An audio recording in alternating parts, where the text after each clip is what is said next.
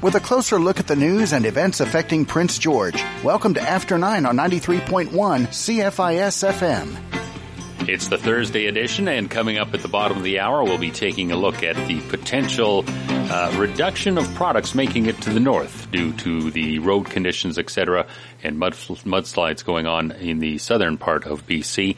Uh, Trudy Clausen will be talking to people within the trucking industry about that. But to start today's program, this is Monday morning's front burner from CBC News. Hi, I'm Angela Sterritt.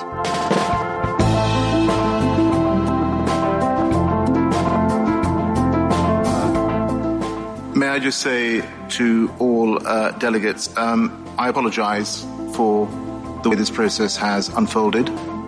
As COP26, the UN's annual climate summit, finally closed in Glasgow on Saturday, COP President Alok Sharma told delegates he was sorry for how things ended up. And then, as he continued, he had to fight back tears. But I think, as you have noted, it's also vital that we um, protect this package.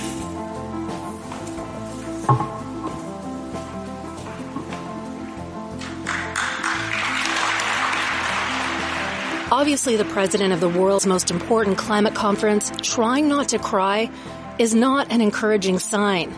Today, I'm speaking with Justin Worland, a senior correspondent at Time magazine covering climate change and policy about what happened and what didn't at COP26.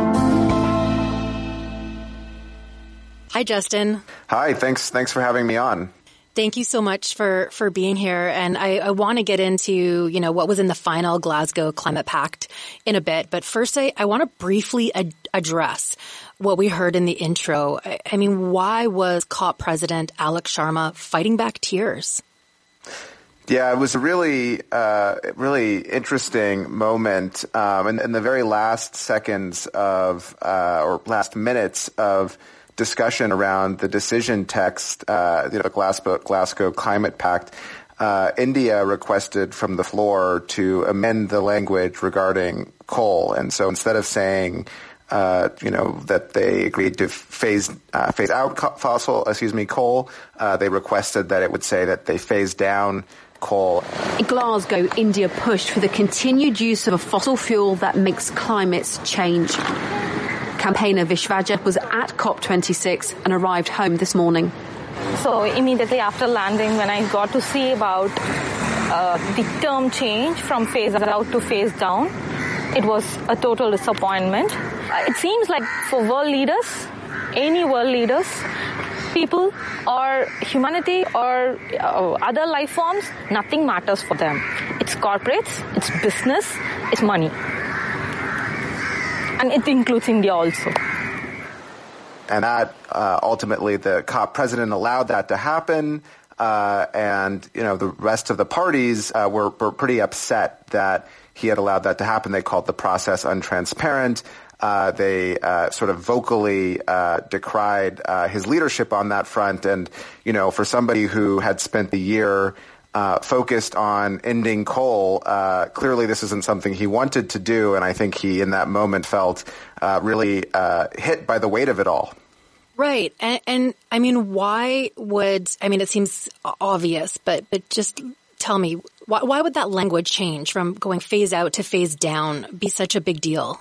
Yeah, I mean, if you are a small island developing country, um, you know, the, the, difference between quickly phasing out and, and, phasing down coal is the difference between, you know, survival, uh, because coal is such a contributor, such a large contributor to, uh, you know, greenhouse gas emissions. Really, coal needs to disappear, you know, effectively, uh, you know, as soon as possible. And so just sort of trickling down with a sort of winding down phase out is, uh, excuse me, a phase down is not as strong as a, as a phase out out. And the other thing I think is just noting the process, right? So a lot of countries had lots of issues with this and they were upset that the COP president allowed uh, this one change to happen at the very end and didn't allow any of the other changes that countries wanted uh, to be considered.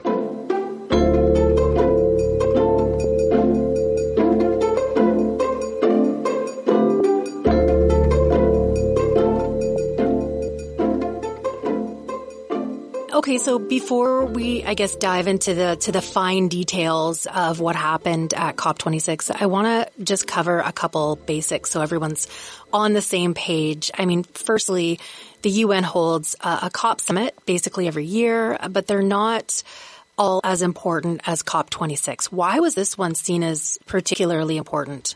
Yeah, so COP basically every five years you get sort of a big momentous COP where you know something is supposed to happen. So you think of like Copenhagen, Paris, uh, and now Glasgow. Uh, and at this COP, uh, countries were meant to bring new commitments to reduce emissions, uh, to say, you know, they committed to something in Paris and, and, then to say they're going to ratchet up this year. And the hope was that those commitments collectively would put the world on a pathway to 1.5 degrees Celsius, which is this marker that scientists use as a shorthand for saying like the, the top limit of how much warming we can take before things get really out of control. And so this was meant to be the time when countries brought those commitments that would keep that warming in check. Mm. And it sounds like the mood during the first week of, of COP26 was, was fairly optimistic. We must work together to ensure it is no longer free to pollute anywhere in the world. That means establishing a shared minimum standard for pricing pollution. We can keep the goal of limiting global warming to just 1.5 degrees Celsius within our reach if we come together. If we can get real on coal, cars, cash, and trees. We have the technology. And at the summit, a, a, bunch of countries agreed to end deforestation by 2030. Many also agreed to make big cuts in methane emissions. Several countries also promised to phase out coal-fired power. So it seems like a lot of leaders were probably, you know, high-fiving and patting themselves on the back in that first week. But then on Tuesday uh, of week two, there was some pretty bad news in the form of two reports. What did those reports say? Yeah, so these two reports basically did a stock take of all of the commitments that had come, you know, pre-COP, during COP, and said, look, this is, this is where we are. And the numbers were uh, alarming, right? So basically, if, if, if countries continue to implement current policies, right? So things that they've committed to, but also really laid out in policy, uh, the world would, would, would warm about 2.7 degrees, right? So this is nearly double that 1.5 marker we were talking about earlier. If they com- if they did what they committed to with their 2030 targets, which are like basically the more credible targets because 2030 is so close, if countries did what they committed to do by 2030, we'd be on track for about 2.4 degrees of warming, still way ahead of that 1.5 mark. Um, and so this was a this was a, a, a wake up call, I think, for the negotiators who came in with a lot of, as you said, a lot of energy around the sort of announcements that had come in the first few days of COP and the, the presence of the world leaders who were saying the right things. And then this this this wake up call said, you know, we're really not on track. Mm. And uh, I know that the group behind one of those reports, Climate Action Tracker, said that, quote, Glasgow has a massive credibility action and commitment gap. What did they mean by that? Yeah, so what the Climate Action Report uh, points out is there's a big difference between saying that you know, uh, a country, say like Saudi Arabia, is going to have a uh, eliminate its carbon footprint by 2060, and actually doing anything about it. Mm-hmm. So the credibility gap is the gap between the sort of bold declarations that don't have any sort of substance underpinning it.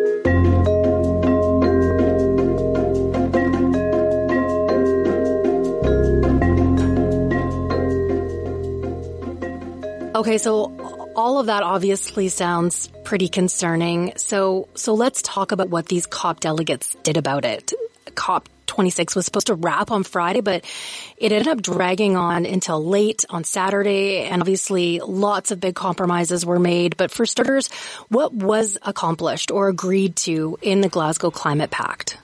Yeah, so some really remarkable things. I mean, it's it's kind of crazy to say this, but you know, the, the, the COP text languages that have come out in the past have never explicitly mentioned fossil fuels, and so uh, at, at this COP they agreed to as we were talking about earlier, to phase down coal, you know, explicitly referencing and naming coal as the problem, uh, as well as phasing out, uh, quote, inefficient fossil fuel subsidies. Again, naming and calling out uh, the problem. So that was a big accomplishment. There uh, is a commitment around uh, spending more on adaptation. So countries in the developed world helping their developing counterparts with spending more money on things that help them adapt to climate change. That that was a big accomplishment. And then there's this this this thing called the rule book, which is this uh, setting up rules of the road for a lot of different elements of actually implementing the Paris Agreement, which really had dragged on for years and years of discussion. Uh, and that was finally agreed to, which, you know, uh, will help create a framework which allows for a lot of these sort of really nitty gritty things to actually happen in the real world and not just be sort of abstract. Okay. And I know that, that China, the US, and India, you know, accounting for nearly half of global emissions are now aiming to stop contributing to, to climate change completely in the coming decades. Can you touch on that a bit? Yeah. So I, I, one big thing, and I should have mentioned this earlier, is this this commitment to come back next year, right? So uh, basically, looking at the commitments as they are uh, and what they had at the beginning of COP and into COP, and seeing that they don't add up to 1.5 uh, all, all countries have committed to come back next year with something more significant, and including, you know, China and India. Uh, and as well as you know the U.S. and, and you know all the parties, uh, and which is which is really you know the idea is that they're going to come back with something a 2030 commitment that will keep the world on track to 1.5 degrees. And so it's a big ask, but um, you know it would be pretty pretty significant if they follow through.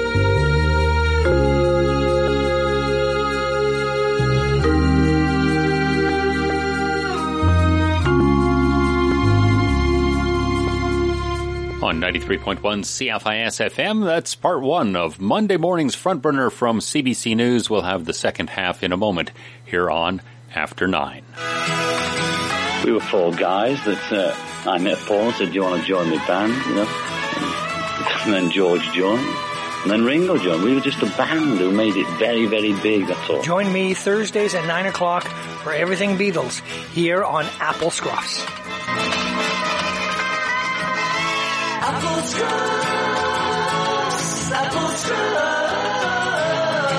Thursday nights at 9 here on 93.1 CFIS FM. Cognitive care kits are available at the Prince George Public Library. Receive information and tips to help stimulate brain activity in people experiencing cognitive decline such as memory loss and Alzheimer's disease. There are nine kits in total, each unique and tailored to help people with different levels of cognitive decline. Training videos on the use of the kits are available through the library's YouTube channel. Library patrons can borrow cognitive care kits for up to three weeks at a time through your Prince George Public Library. Standing up against racism is an ongoing battle. How will you help? Everyone should be treated equally, and the legal system should work for the people, not against them. Every day, our network of supporters, lawyers, and educators from across the country continue to fight against injustice and oppression, both in and outside of the courtroom and at all levels of government. This message is brought to you by the Canadian Anti-Racism Youth Coalition. Visit caryc.ca for more information about how you can stand up and speak out. Forecast from Environment Canada for today cloudy with a 30% chance of flurries, becoming partly cloudy this afternoon. Wind from the south at 20 k gusting to 40, a high of zero with a wind chill this morning to minus 9. Tonight a few clouds, gusting south winds becoming light late this evening, a low of minus 4 with a wind chill to minus 8. On Friday a mix of sun and cloud, wind up to 15 with a high again of 0 featuring the people who make things happen in Prince George. You're listening to After 9 on 93.1 CFIS FM. And now part two of Monday morning's front burner from CBC News. Obviously, there's been lots of criticism online uh, about things that were not settled in this agreement. Uh, what are some of the major things that were not settled in the agreement? Yeah, so the big thing, you know, I mentioned adaptation finance earlier. Uh, but there was a big call, A, for, for more adaptation finance and to really name a number, which, you know, for a lot of developing countries, the number would be in the trillions of dollars. The deal brought yet more disappointment for vulnerable nations as rich countries, including the EU and the US, blocked concrete action on compensating them for climate related loss and damages. Greenpeace called the COP26's agreement meek and weak. The funding mechanism is weak. The support for adaptation is weak. There's no funding numbers on the table, so I think it will be hard. There's also uh, no agreement on loss and damage, and, and loss and damage is this uh, concept which acknowledges that historic emitters, uh, developed countries, have caused uh, damage, uh, loss and damage to the sort of developing vulnerable counterparts. And so those countries, those vulnerable countries wanted a mechanism that would allow them to receive uh, funding uh, as a result of the losses that they're experiencing now that are going to balloon and scale in the coming years and decades. And that there was a mention in the text of sort of setting up a dialogue that will think about the ways in which they can work on loss and damage, which, you know, is, is, is, is, uh, in some ways a step forward, but it's certainly not anywhere near uh, what these vulnerable countries wanted. And I think, you know, I think even many developed country counterparts would say like what they deserved. Mm. Uh, so it, it was, I think, a disappointment for a lot of people.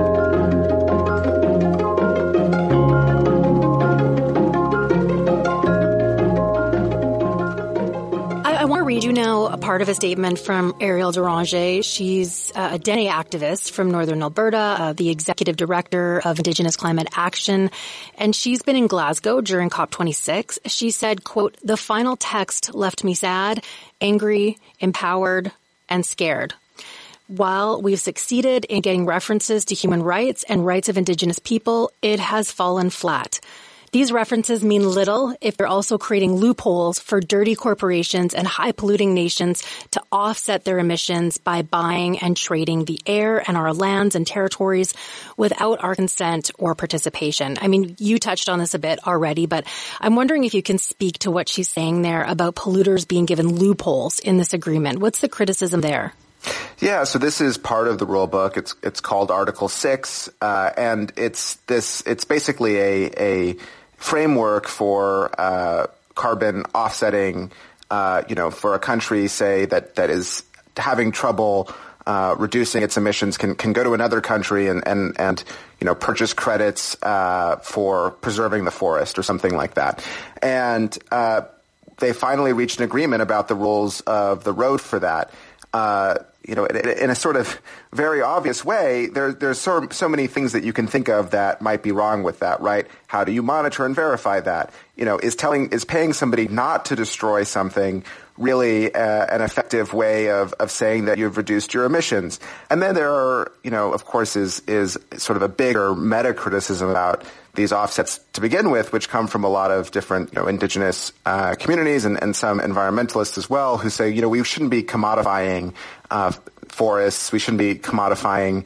Uh, you know, natural land to begin with, uh, and that this isn't really an effective way of combating climate change. And so, it's a totally complicated game, and this Article Six agreement tries to set up some rules for that game. And I think, um, you know, a lot of environmental activists would say this is better than, than nothing because right now, you know, pre this agreement, we were sort of operating in this wild, wild west where, you know, a, a country would would go and buy those same off- offsets, and then a company would go and buy the same ones, and, and they would get double counted, and it would be a whole mess. But that criticism that this is really not the right way to go about things is still very strong, and I think that's what you're hearing from uh, a lot of environmental and indigenous activists.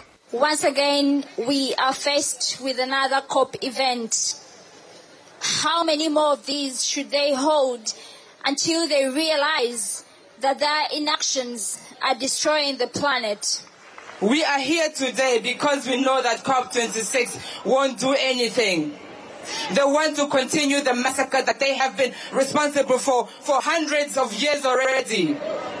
Your world is built on the blood of our people. And we want change. We will not give up. I'm wondering what kinds of other criticisms are we seeing of this final agreement?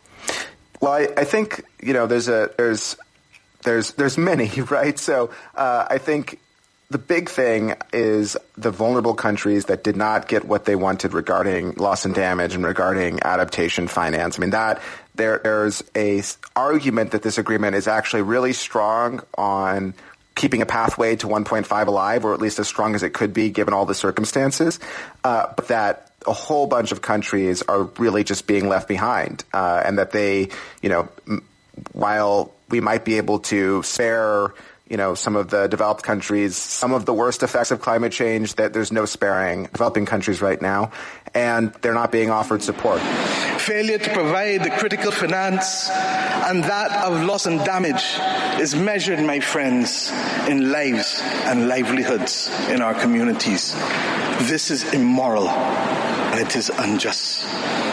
So I ask to you, what must we say to our people living on the front line in the Caribbean, in Africa, in Latin America, in the Pacific, when both ambition and regrettably some of the needed faces at Glasgow are not present?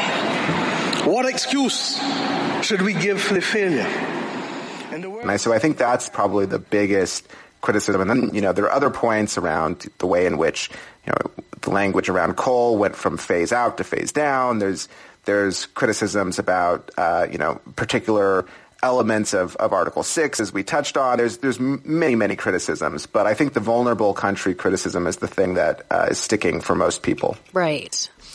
And so I mean, Justin, from, from what experts are saying, is this idea of keeping warming to 1.5 degrees Celsius even possible at this point? Yeah, I, I, I mean, to, to quote the UN Secretary General, you know, 1.5 degrees is still on reach, but in life support. And I think that's, that's really the right way to put it. it it's, you know, is it technically possible? Yes. Uh, is it politically feasible?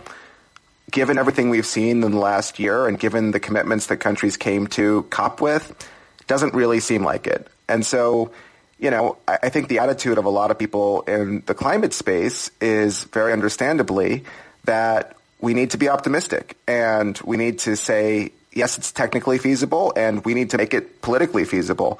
I guess I would just say, I look at the, the numbers and I'm skeptical, but I we'll watch and see if there's a political path that opens. Mm. And and we know that throughout this conference, tens of thousands of activists, maybe up to a hundred thousand, have also been demonstrating outside the conference.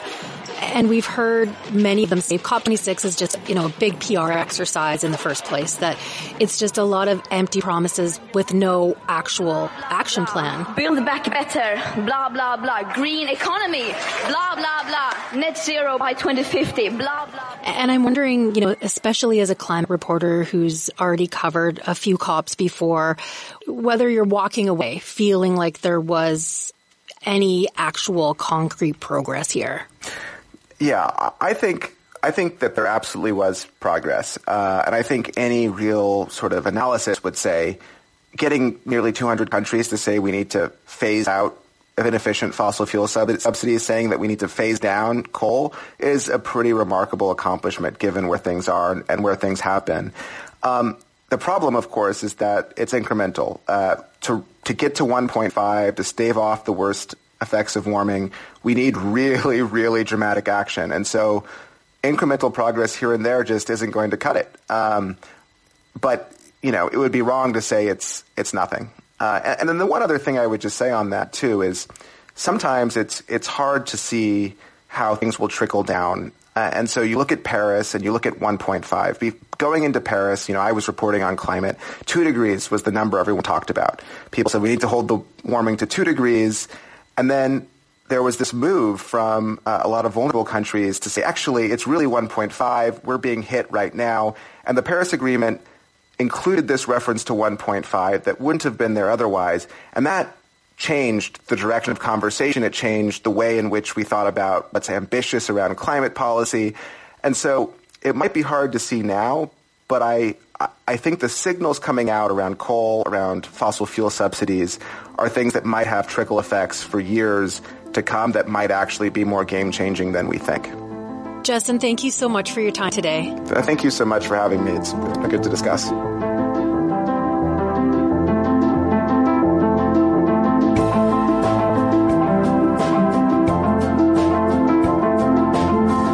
And that's all for today. I'm Angela Sterritt in for Jayme Poisson. Thanks so much for listening to Front Burner.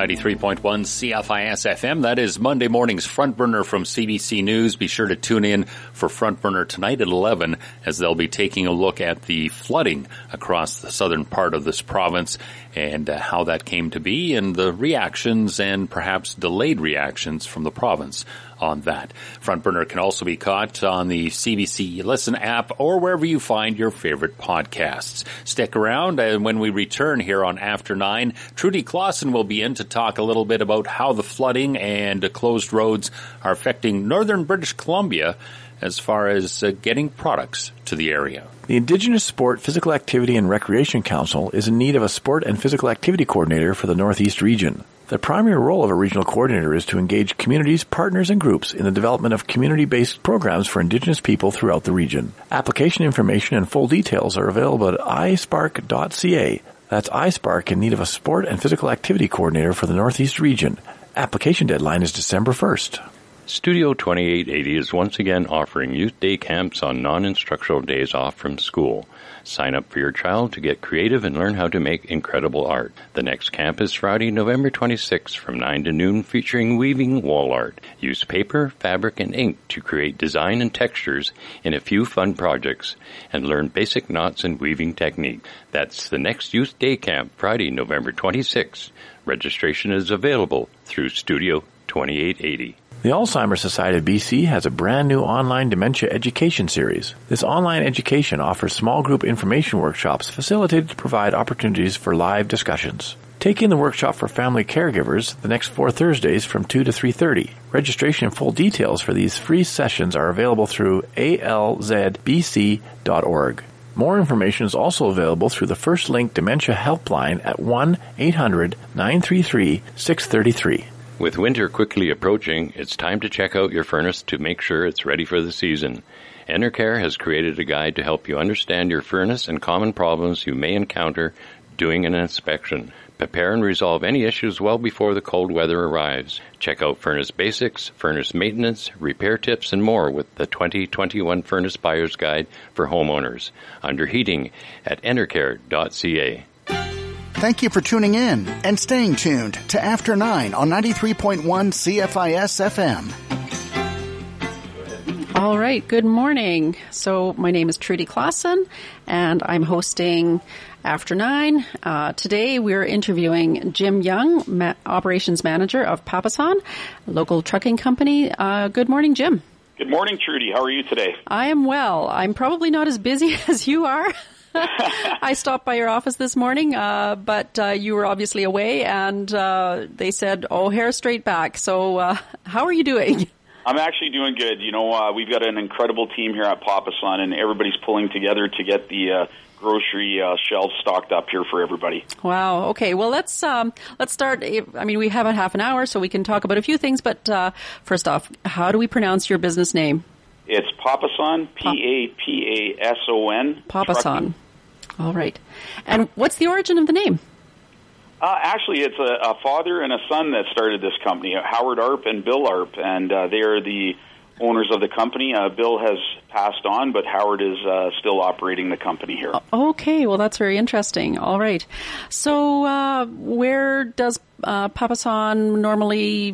What's your er, scope of operations, and where do you uh, actually usually have trucks? We actually deliver uh, through Alberta. And we deliver uh, all over British Columbia, down to all the lower mainland locations, as far as west to Prince Rupert and the Queen Charlotte Islands, uh, north all the way to Fort Nelson, British Columbia, and we head uh, east uh, into Edmonton uh, quite frequently as well. Okay, so how much? Um, so do you do you deliver stuff to Prince George and from Prince George as well, or? Yes, we do. We we actually uh, the the scope of our business actually we we do a lot of picking up out of the Lower Mainland for full load capacity. We work for companies like Sobeys, Tim Hortons, uh, Sysco Food Services, and many other companies down in the Lower Mainland. Oh dear, are we threatened with coffee shortages? No, actually, you know what? We aren't. Uh, these these are massive companies that have uh, distribution chains all throughout the country. Oh. So uh, that's one thing that people don't have to worry about. We'll make sure that you guys get your coffee. All right. Panic buying at Tim Hortons. okay. Um, so, uh, have you got have you got trucks that are stuck?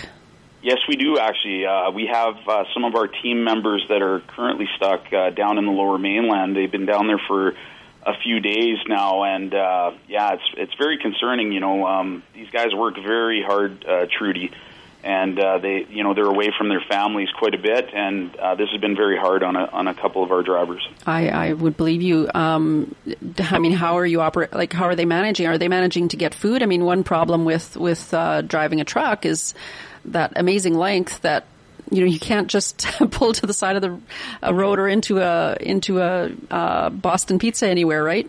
That's right. You know, I'm going to tell you an incredible story actually, and I'm glad you kind of led in with with that. Um, we had a couple of our drivers uh, stranded on Highway Seven, and a small Aboriginal community, and I'm, I'm not sure of the name of it. I am definitely going to find out because our company is going to give them a donation actually started preparing food for everybody. We're talking like 400 people stranded on that highway. Do you mean in that spot in Highway 7 that was between the two landslides? That's correct. Landslides? Okay. And uh, this small Aboriginal community actually went out in their personal vehicles, grabbed individuals, groups at a time, and basically brought them in and fed them. It, it was absolutely incredible because we had no way to get uh, our drivers any sort of food or water or, or anything. And it's incredible to see how people pull together in times like this. Wow. Wow, that's that's pretty amazing. And so are they still stuck there? Actually, they have been reverted back to Hope now, so we can get them food and we can transfer money to them and, and make sure that they're completely looked after. Uh, we have other drivers that are stranded on uh, Highway 99. Uh, everybody was trying to take detours at that time to try and get the products up the highway. Right, and So- Highway 99, that's the one just south of Highway 1, right? That's correct. There actually was a fatality, uh, um, I believe, on that highway from one of the slides there. Oh my goodness. Yeah, so our drivers are kind of uh, stuck behind that right now. But um, the Ministry of, of Highways is doing such a phenomenal job. Uh, the reaction time, they're, they're, these things take a lot of time. Like when you look at the significant damage uh, treaty that's been done to the highways, but these guys are incredibly smart. Um, they're they're making plans to get a temporary road uh, structure built in, and um, you know this is why it, it happens so quickly is how how fast they react. So we're pretty uh, pretty thankful for those guys as well. So what kind of work are they doing there to get that highway back up and Uh, running? th- what they do is they open up temporary access so that they can get move equipment in and start to build temporary roadways. Uh, to even open up single lane will will help uh, start things moving throughout British Columbia again. So um, basically, they move that equipment in and, and start to build temporary structure so that they can move traffic through. Wow, so how are those guys getting food and water and everything? You know what? I think that uh, a lot of this stuff comes from, as you guys probably have seen. You know, the, there's uh, helicopters flying in. There's there's there's all kinds of different things uh, happening right now. Uh, The military, all different different people jump into action here to make sure that uh, people are safe. Wow. Well, that is just amazing. It is. It actually is amazing, and I'm very proud of of all the people that are working. Um, you know, uh, tirelessly. You know, to get to get people moving, make sure people are safe. Uh, there's so many things that are happening behind the scenes, Trudy.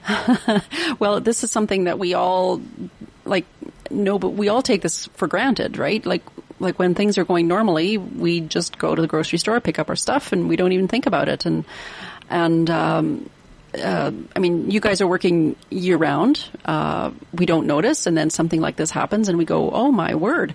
Uh, what are the um, uh, what is the background work that that you have to do at this point? Like, are you rerouting some trucks through the U.S.? Uh, what happens now for us, Trudy? Uh, we try to reconnect the northern supply chain through Alberta. Yep. So what happens is everybody will switch over. So all trucking companies located in our areas, including Kamloops and Kelowna, uh, they'll start to run like Kelowna, the Okanagan will start to run through to Calgary, which is a major distribution point for the U. Like uh, products come up from the U.S. into these points, and then they're moved over to the west or east.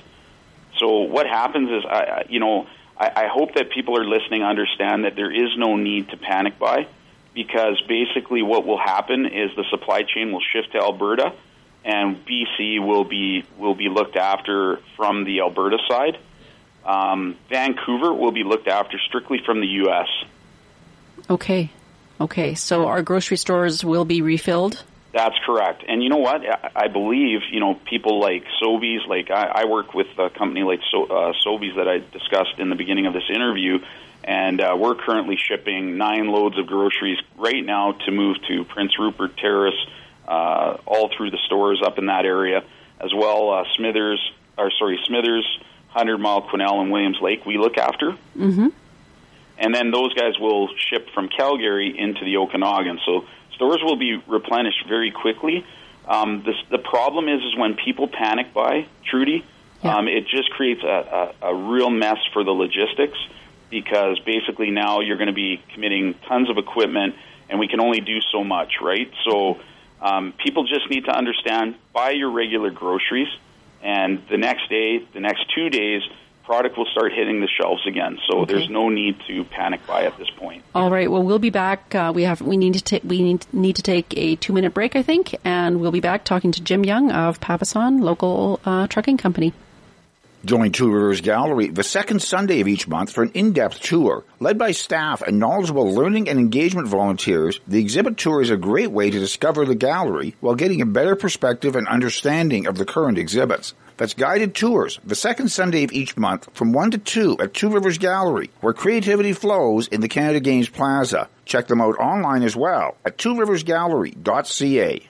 The Alzheimer's Society of BC has a new online dementia education series. The online education offers small group information workshops facilitated to provide opportunities for live discussion. Take in the workshop Activities to Do at Home Thursday, November 30th from 10 to 11:30. Registration and full details on these free sessions are available through alzbc.org. More information is also available through the first link Dementia Helpline at 1-800-933-6033. If you attended a federal Indian day school, now is your time to make your claim. If you experience harm at your school, you may be eligible to receive a check for compensation. Remember, you need to make your claim before July 13th, 2022. See if your school is on the list and get free legal help.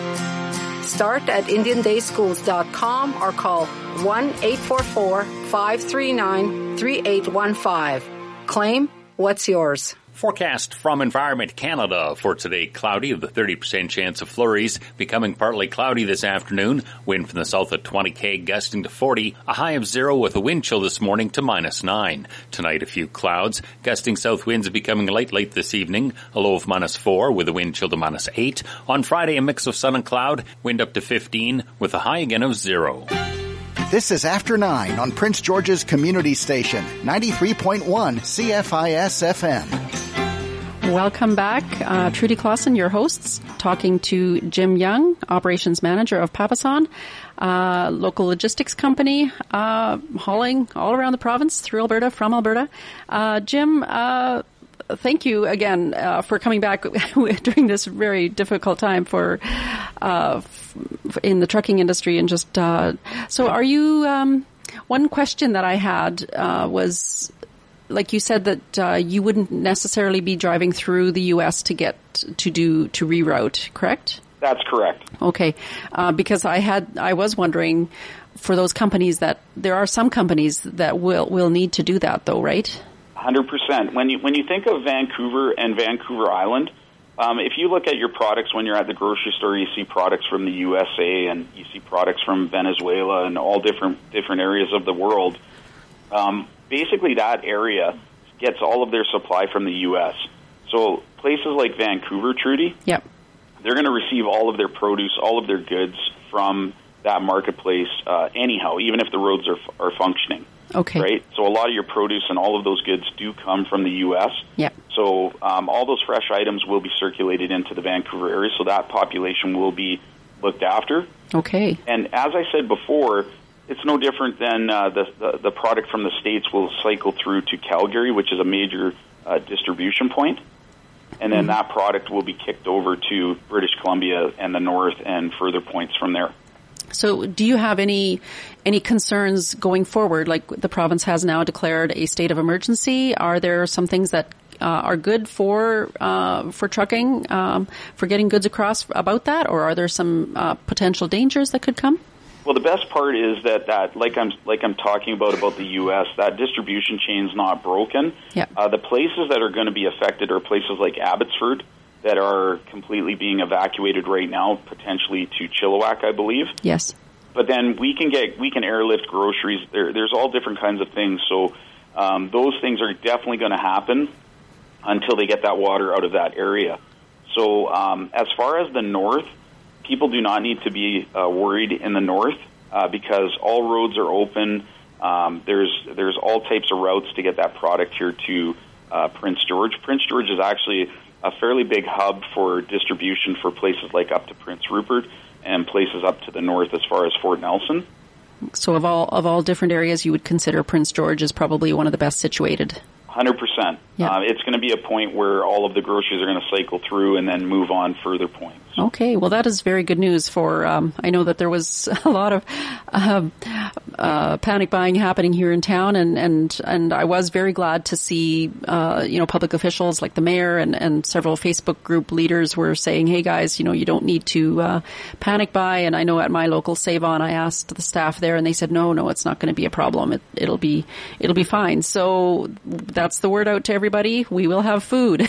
That's right, and and you know what? I'm thankful for the strong leadership. I'm very proud of our our mayor and uh, city council uh, for a quick reaction to kind of settle people down because uh, that's necessary. And, and listen, Trudy, at the end of the day, this is very scary stuff that that is happening. Mm-hmm. But uh, I think we need to make sure, and, I, and I'm very proud of you too, Trudy, to get the information out to people. It's important because uh, people are scared. Yes. You know, they're- the, the first instinct is to protect your family Yep. and uh, I don't blame people for being worried. Um, one thing that I do want people to understand, though, is that uh, please be cautious of taking all those goods off the shelf because there's senior citizens that have uh, pay, you know, that comes in certain days, and if they can't get what they need, that concerns me. Uh, Mhm. People with disabilities as well. Yep. Um, please be kind and, and share during this time. Is, All right. Is my words because uh, people are going to need that help. Okay, all right. So that you heard it from the man.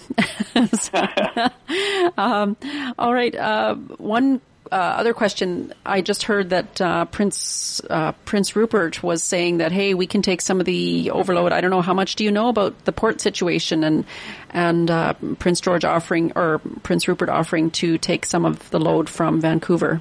You know what? I work with a, a huge company, Sobeys, uh, and and basically they will be using the Port of Prince Rupert to ship meat from Alberta down actually to Vancouver. Oh my. Um, these companies are very strategic and and are very smart with uh, the the distribution chain.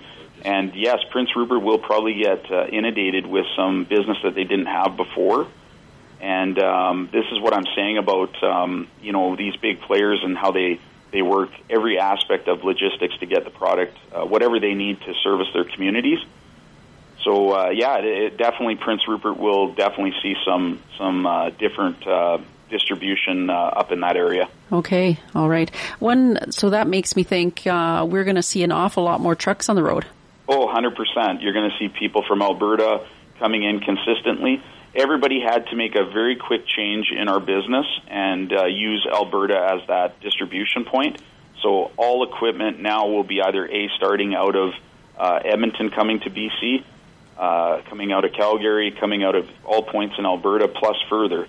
So um, any any of those items will definitely cycle through uh, the country to get to British Columbia at this point. So Okay, well, I will. Uh, then I'm going to ask you the question, uh, uh, or ask you to speak to an issue that I have a family with a lot of truck drivers, uh, and so there's always the talk about, you know, the people in the little cars, and you know, not respecting the massiveness of, of a truck and, and and its abilities and uh, and non-abilities on the highways. What kind of just gentle reminder would you have for people when they're on the roads? Uh, I think that people need to uh, drive with very a, a lot of patience, Trudy. Um, these trucks cannot stop on a dime. You have to think of a truck cruising down the highway uh, at 100 and uh, with a load of groceries that's uh, 50, 60,000 pounds behind them. Um, so when people are trying to make aggressive moves and, uh, you know, they, they, they start to say, you know, profanity to drivers and all of these things, um, I think they just need to understand these trucks can't react like a car. Mm-hmm. Um, they're carrying a ton of payload uh, in the back, And uh, if you drive in front of a truck and hammer your brakes on, uh, there's a good chance that, that that an accident could happen because they don't have the reaction time that a vehicle has. Hmm. Yep. So people just be patient, and and there are going to be a lot of trucks on the road. Just prepare for extra time uh, when you're traveling, and and uh, just drive with with care. And don't stop suddenly in front of a truck. Don't do that, please. when you're coming up to a red light, please don't pull in front of the truck. That's a hundred percent. Yeah, like it's. Uh, like I said, you know, these drivers are are uh, um, you know traveling all different times of the day. Uh, you know, sometimes they're they're getting tired, and and you know, um, just just just uh, practice with courtesy when you're on the road. Yes, and they've and like you said, like right now, especially a lot of them are running, re- driving really long, long routes. Uh, that they hadn't expected, and and the exhaustion, you know, sleeping in their trucks, they're they're not going to be at their be- very best. That's right, you know, and and I gotta I want I want to thank the public because you know a lot of the times here uh, we've seen so many generous acts of you know kindness right now to our drivers, uh, people coming up with hot chocolate and food and um, all all different kinds of things. So I want to thank uh, everybody, um, you know, for all the kind acts that they're doing. These guys, like, they don't get any credit, and and you know, I I have a lot of drivers.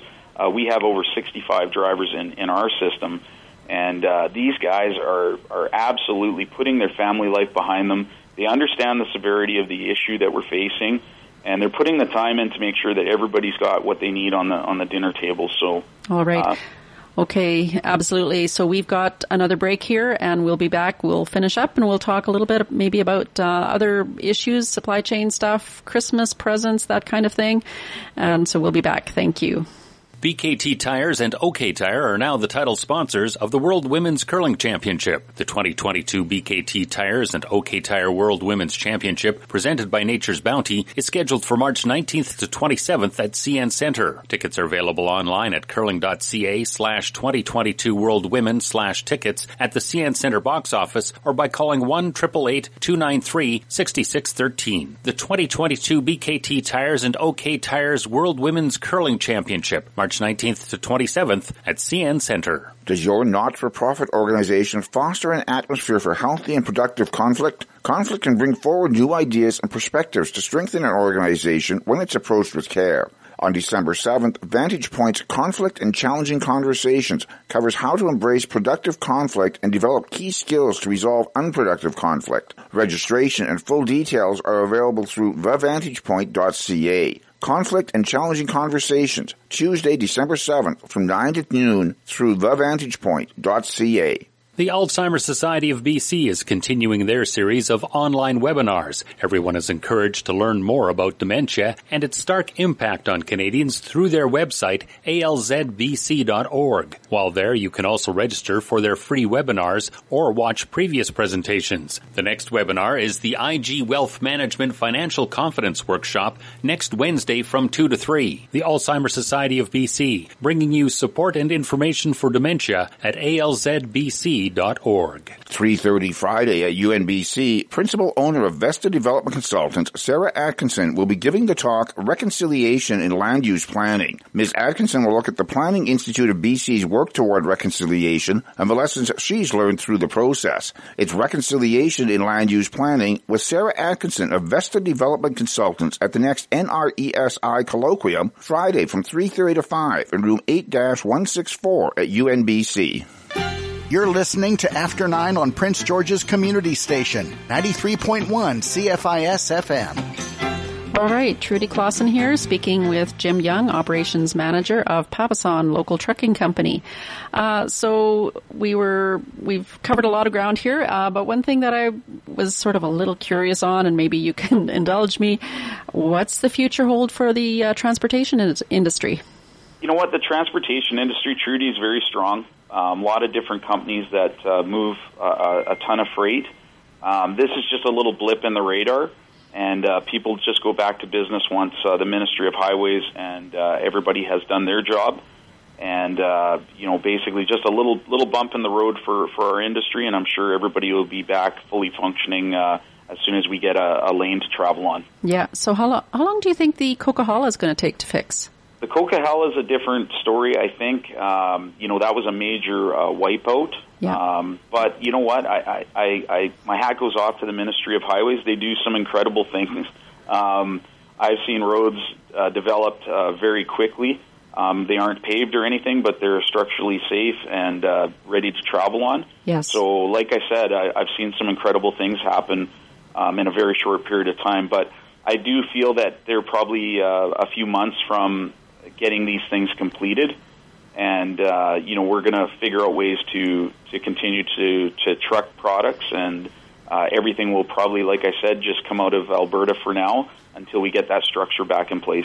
Yes, I think I saw some uh, footage of of uh, I think it was Highway One, like the in the Fraser Canyon being there was a spot that had been washed out or something, and uh, they had already constructed pretty much reconstructed the road. And like you said it wasn't paved but you can actually get through on it. So that's that is pretty amazing. It happens very quickly. And and i uh, you know if you're not involved in that side of it, uh, it it it sounds like it's it's doom and gloom. But like i said when the ministry gets involved and uh people they they load everything they have to correct these highways they they know that distribution is critical to our province. So they act very quickly and, and they do some miraculous things that's for sure well, I've sort of been saying that uh, uh, transportation is a little bit like house cleaning. You don't notice you don't notice it until it doesn't get done, right? That's right. You know, and, and I have to agree with you. you. You do take for granted, myself included. You know, hey, I want to go grab uh, some stuff off the shelves, and you you walk into the store and you're going, holy man, there's nothing in here, and and it's shocking, right? So uh, it is. You know, basically our our job, and I'm very proud of our people, as I said before um, our job is to make sure that people get food on their table and other items on their on their in, in their household, and and uh, trucking is very important. And uh, my hat goes off to to everybody that does this for a living because it's not an easy job, but uh, it is gratifying in times like this where we're helping people. Uh, make sure that they have food on their table. Well, and that's something that, um, you know, the, I mean, for all the complaints that we have about a free market economy, capitalistic economy, you know, we complain a lot about it, and, and there are certainly things that, that we don't get right, but by and large, shortages is not something that we have had to deal with. Yeah, and that's that's great, you know, and, and like I said, I think I, I've got to give a lot of credit to these major companies because in the flick of a switch, they they can diversify and make sure that uh, everybody gets what they need. So it's it's an incredible process, and a lot of these people that we work with, uh, they've got great leadership and they can make a change in, in the flick, flick of a switch there, Trudy. Yeah, and I think, and that was something that occurred to me the other day, is like you, uh, Papason, you guys want to stay in business and you want to continue making money just like the grocery stores do and, and just like the restaurants and, and Tim Hortons. And so you're going to do whatever you can to make sure that things are working out, right? That's correct, and and, and you know, our, I'm very proud of our team. Uh, mm-hmm. We've got a great group of people, and they did the same thing. They they diversified in in minutes, and we had uh, logistics sent to Edmonton, and and things are moving, and and that's uh, because the quick reaction of our team, and and I think that's that's fantastic when mm-hmm. when people can do that. And you're you're absolutely right about. Um, one thing I would like to say is I'm, I'm hoping that people will support our local economy through all of these times. We've gone through a pandemic, and now we've gone through a major crisis here uh, with distribution. And I'm really hoping that our communities will support local so that they can continue to do business as well. Yes, that's a very, very good point. So, what about uh, Christmas presents? I mean, we're just coming into the, the Christmas season. Are you anticipating that that's going to be an issue, or is that something, again, that we shouldn't be too worried about? Well, I was actually going to start off by asking you what you're buying me for Christmas this year, Trudy, but um, basically, I, you know what? I don't think that anything is going to change. Um, I think that people might want to get a jump on their on their shopping. Um, you know, I think that, uh, as I said before, I think the local stores uh, have items to buy. I, I, I went shopping a bit yesterday at the Pine Center Mall, and uh, the stores seem to have lots of items. Um, I, I, again, that stuff will come from the east. Yep. And uh, there's no no worry about that. Please don't panic buy your your Christmas presents. There's going to be more than enough for people to buy. Um, but as I said before, please consider the local option. I, I think that would really help uh, stores this year. All right. Okay. So what about the? Um, I just had a question. EV is that a thing? Are you guys going to be transferring to or tra- uh, transitioning to EV trucks? Uh, is that you're talking electric vehicles? Yes. Uh, you know what? That's a great question. Um, and That's a whole nother conversation, right? Yeah, you know, it's an interesting conversation. Um, we had looked at some Tesla units um, that were uh, a mix of electric and diesel. Yep. Um, and you know what? The only problem in our industry right now is basically getting from point A to point B on an electric charge. So, um, but Tesla seems to have a product that can run from they're they're saying that would run from Vancouver to Prince George, right? Okay. So, uh, yeah, no, we we've definitely looked at that. Our general manager Troy Loth, uh, he's he's incredible for looking outside the box.